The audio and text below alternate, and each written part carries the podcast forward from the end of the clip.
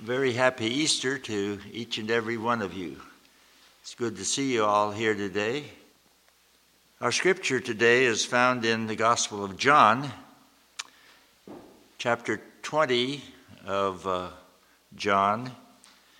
It picks up about a week after the first Easter Sunday. On that first Sunday, God had appeared to them. Jesus had shown himself resurrected to the apostles and others. And we want to go into this as we think about things today. But about a week later, he appeared again to the apostles. Now, the first time, as we'll see here, Thomas, one of the apostles, was not with them. Let's look to our scripture then here, beginning in verse 24, chapter 20 of John. Thomas, one of the twelve, called Didymus, that means twin, so he must have had a twin someplace. he was not with them when Jesus came, that is, on Easter evening. The other disciples therefore said to him, We have seen the Lord. But he said to them, Unless I shall see in his hands the print of the nails, and put my finger into the print of the nails, and push his hand into my side, I will not believe. He'd felt very disillusioned. He'd felt he'd followed Jesus for all this time, and, and now Jesus was dead. And so his fellow disciples told him they'd seen Jesus alive, resurrected, and he said, No way. I believe he'd been at the cross. He saw how awful and how brutal the whole thing was and he wasn't about to be misled again. And after eight days, so now we come about a week later after Easter, with Thomas the doubter, his disciples were within, and Thomas with them this time. Then Jesus came, the doors being shut, and he stood in the middle, and he said, Peace be to you. Then he says to Thomas, Reach here your finger and look at my hands, and reach here your hand and push it into my side, and do not be faithless, but believing. And Thomas answered and said to him, My Lord and my God. Jesus says to him, Thomas, because you have seen me, you have believed. Blessed are those who have not seen and yet have believed. That would include us, wouldn't it? And many other signs, other miracles, truly Jesus did in the presence of his disciples, which are not written in this book. But these are written, the various miracles in John so that you might believe that Jesus is the Christ, the Messiah, the Son of God, and that believing you might have life through his name. My Lord and my God, that's the title of our message today. This exclamation of amazement and faith and dedication, which doubting Thomas, no longer doubting Thomas, now gave to the Lord. Recently, I was reading something along this line Can life be an accident? No. One of the strongest reasons is that people do not give their lives for a delusion. They knew beyond a shadow of a doubt that Jesus was resurrected from the dead. Bearing that in mind, what further things may we see? Well, first of all, let's go back to the fact that he is definitely raised from the dead. Thomas was one of the twelve. Back in chapter 11 of John, verse 16, Here's what it says.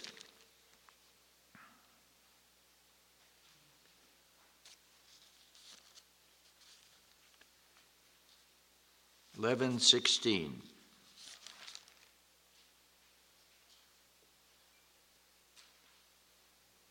Then he said to Thomas, who is called Didymus, it says that again, he's twin, and to his fellow disciples, here's what Thomas said to them. Jesus had just said they were going to Jerusalem, and they knew that he might be killed there.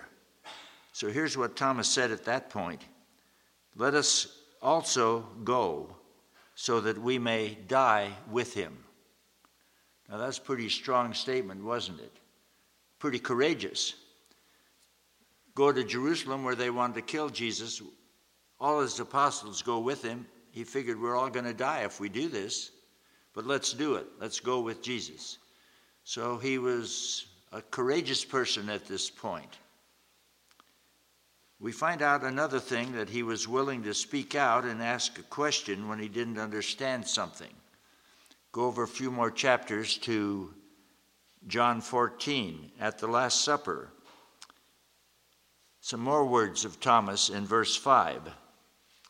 Thomas says to him, Lord, we don't know where you're going, and how can we know the way? And then Jesus gave one of the most well known responses to that question in the Bible. Jesus says to him, to Thomas, and to us all, I am the way, the truth, and the life. No one comes to the Father except by me. If you had known me, you should have known the Father, my Father, also. And from now on, you know him and you have seen him. And so here's basically the gospel, the good news that Jesus is the way to God. Jesus is the truth absolute. Jesus is the life eternal. And there's no other way to God except through him.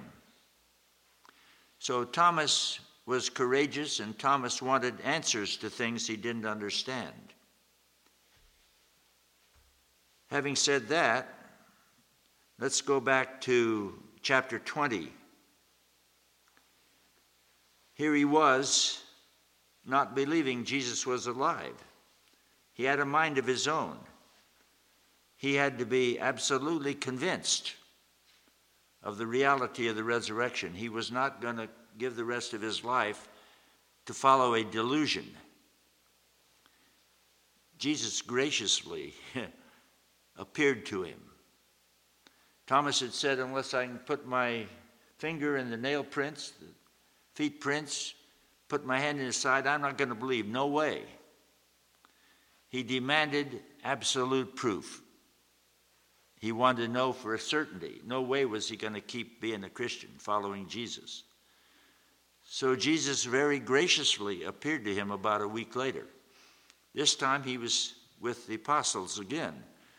They were in a room, the doors were shut. Jesus appeared. He apparently, in the new body, had the ability to pass through doors and walls and what have you, appear and disappear. So he invited Thomas to do that. Look at the nail prints, to put his hand in the side, and to stop being a doubter, but being a true believer in him. Confronted with this evidence this proof, this certainty that Jesus was alive, Thomas was overcome. I can hardly imagine how, in his own words, he said, My Lord and my God. He came from the misty lowlands of doubt and unbelief to the highlands of faith and trust in the Son of God, the Messiah, the Lord Jesus Christ. St. Augustine suggested that Thomas was permitted to doubt so that we need not doubt. Yes, this is not just for Thomas what happened, but it's for us to help us know of a certainty that Jesus is not dead. Jesus is alive again in a new and glorious body. And then, of course, there was that first Easter evening. Thomas not there. Others saw him alive, and these are recorded in the historical documents of the New Testament. in several places that talks about his resurrection. It talks about these eyewitness accounts of people who did see him alive afterwards and who subsequently gave their lives to follow him. Thomas was one of those. He gave his life to follow the Lord. Let's go back to Luke chapter 24. Another account here about that first Easter evening. But before that, it tells us some others that saw him as well. Again, Luke 24, beginning with verse 1. On the first day of the week, very early in the morning, they came to the sepulchre, bringing the spices which they had prepared, and certain others with them. And they found the stone rolled away from the sepulchre. And they entered in, they found not the body of the Lord Jesus. And it happened as they were very perplexed thereabout, look, two men, which of course would have been angels, stood by them in shining clothes and as they were afraid and they bowed down their faces to the earth, they said to them, Why do you seek the living among the dead? And so the ladies heard this wonderful message, this question. He is not here, but he is risen. Remember how he spoke to you when he was still in Galilee, saying, The Son of Man must be delivered into the hands of sinful men and be crucified and the third day rise again. And they remembered his words. You see, yes, he had told them that several times. They'd heard that he was going to die and be raised from the dead. But it tells us elsewhere they didn't really understand it. You see, they just wouldn't grasp the thought that this was literal. They tried to spiritualize it or something. They just kind of pushed those words aside. But now, here they're confronted, some of them, with the reality of the fulfillment of the resurrection. Well, what happened then? They returned from the sepulchre and told all these things to the eleven and to all the rest. And uh, of course, the eleven seems to be a, a term for those that were faithful, even though Thomas was not there at that point. It was Mary Magdalene and Joanna and Mary, the mother of James, and other ladies who were with them which told these things to the apostles. Now, did they jump at that? Did they immediately think it was all true? Well, no. They had to be convinced too. And their words seemed to them like idle tales, and they believed them not. but then arose Peter, and he ran to the sepulchre. And stooping down, he looked at the linen clothes laid by themselves and he departed, wondering in himself that which was happened. We learn elsewhere that John apparently was with him. John went on into the tomb and he saw and believed. now, what actually happened according to what I've just read here? The grave clothes that had been bound around Jesus were still there, but they were in order, they hadn't been unwrapped. The napkin had been removed from his face. You could see there was nothing inside. So, what had happened? Evidently, the body of Jesus passed through the grave clothes, like he'd passed through the, into the closed room. The new body could do that kind of miraculous thing. And so that's what happened. And they saw that, and then they came to understand that, yes, indeed, he was raised from the dead. Then it goes on here in Luke chapter 24. tells about two of them who were walking to a nearby village. Village was called Emmaus, about seven miles away from Jerusalem. And a stranger joined them. It was actually Jesus raised from the dead in his glorified body. But they did not recognize him at that point fact, in Mark, it says something about their eyes were held back from recognizing him. And so, as they walked, they were telling him about the crucifixion, how awful it was, and how everybody knew about what had happened to Jesus. And he began to show them from the Old Testament scriptures how that these things had to happen. It had been prophesied that he would be killed and that he would rise from the dead. When they finally arrived at their destination, they invited this stranger, Jesus, to come on in and stay with them. Well, he went on in with them, and as they were to eat supper, he broke the bread, and I believe they saw the nail prints in his hand, and their eyes were opened. It's Jesus. What a miracle! Jesus Christ, alive. And then, in the wonder of that moment, guess what? He disappeared. he became invisible again. Well, they were so excited, they hurried up and got back to Jerusalem, and they found the others gathered together, as we have said. And they wanted to share what happened. Well, here's what happened. They went there to Jerusalem. They returned in verse 33. And they found the eleven gathered together and them who were with them, saying, The Lord is risen indeed. And he's appeared to Simon. He'd already had a special appearance to Peter, who had denied him. Peter perhaps needed a special appearance to know he was forgiven for what he had done. And they told what things were done in the road they, that is, these two people returning from Emmaus, and how he was known by them in the breaking of bread. And as they thus spake, Jesus himself stood in the midst of them. So now here he appears suddenly again. And he says to them, Peace be to you. But they were terrified and scared and imagined that they had seen a ghost. And he, you see, they, they weren't just quick to jump to things. They had to be convinced too, like Thomas later would be convinced. And he said to them, Why are you troubled? Why do thoughts arise in your hearts? Look at my hands and my feet, that it is I myself.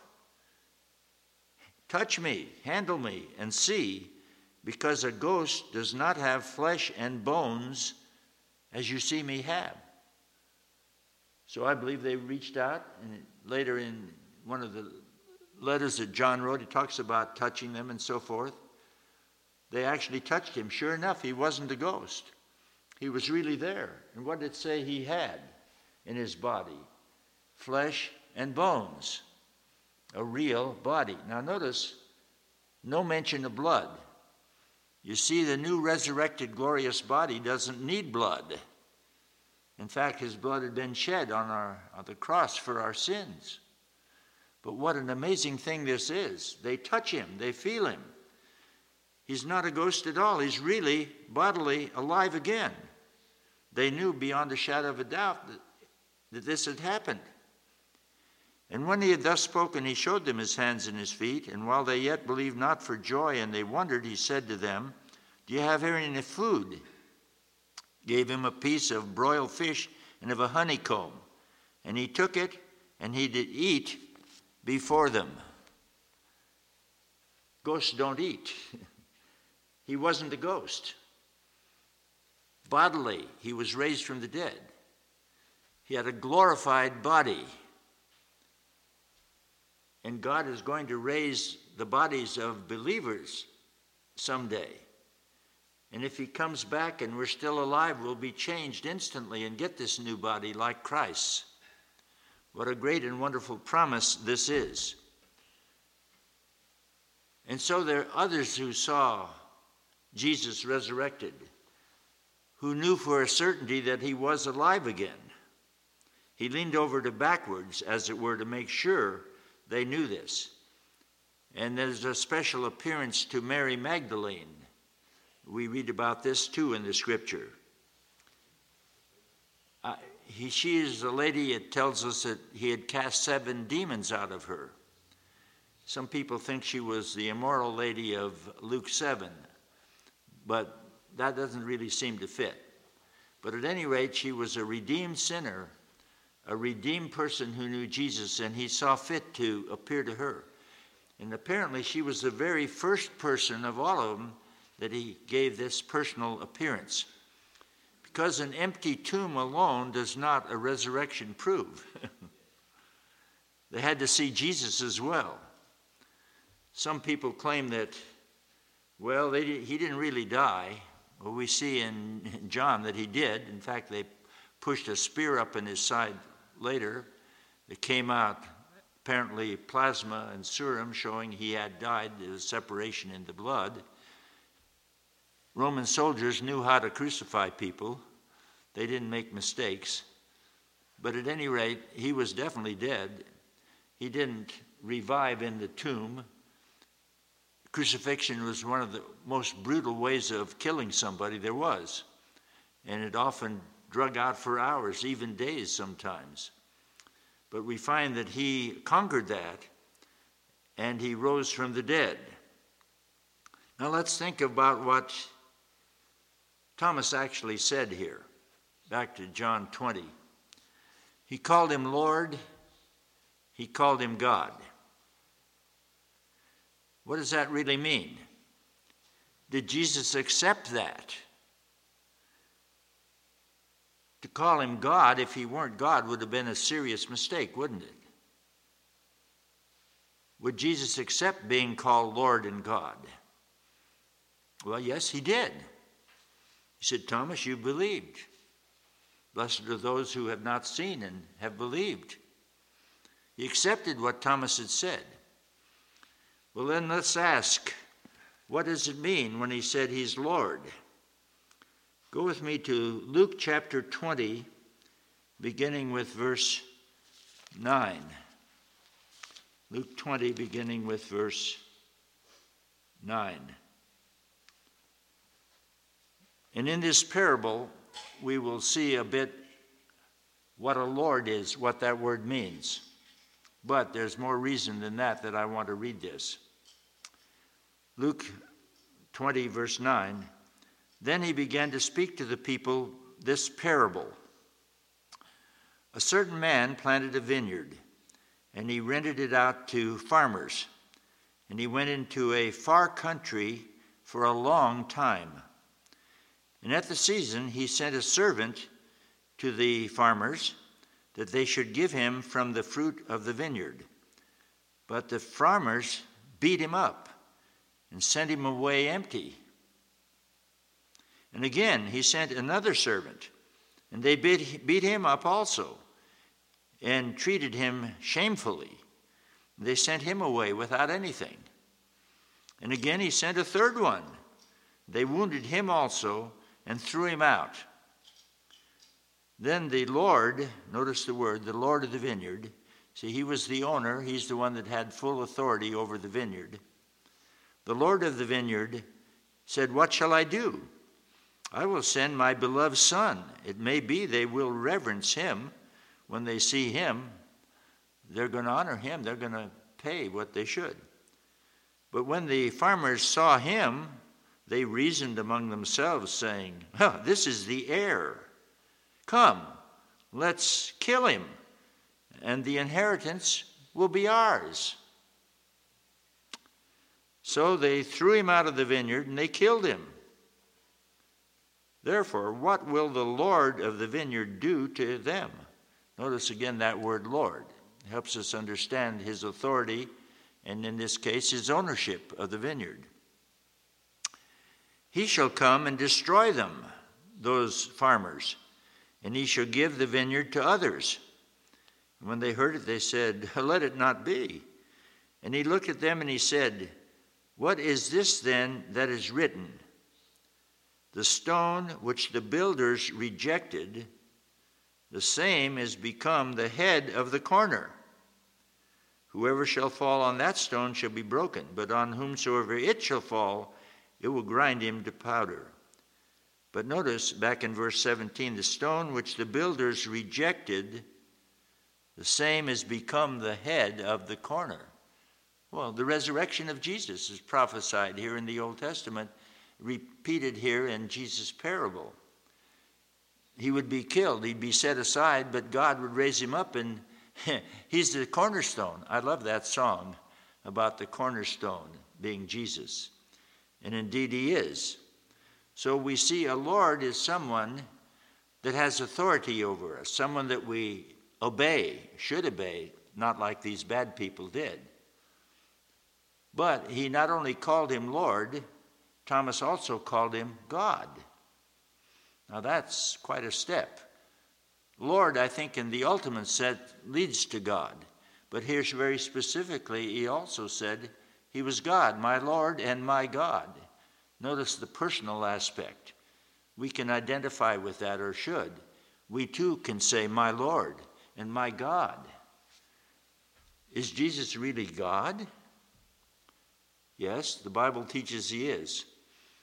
This is maybe the main thing that kept me from becoming a Christian for years. I did not believe that Jesus was God. I fought that. I did not believe that was true at all.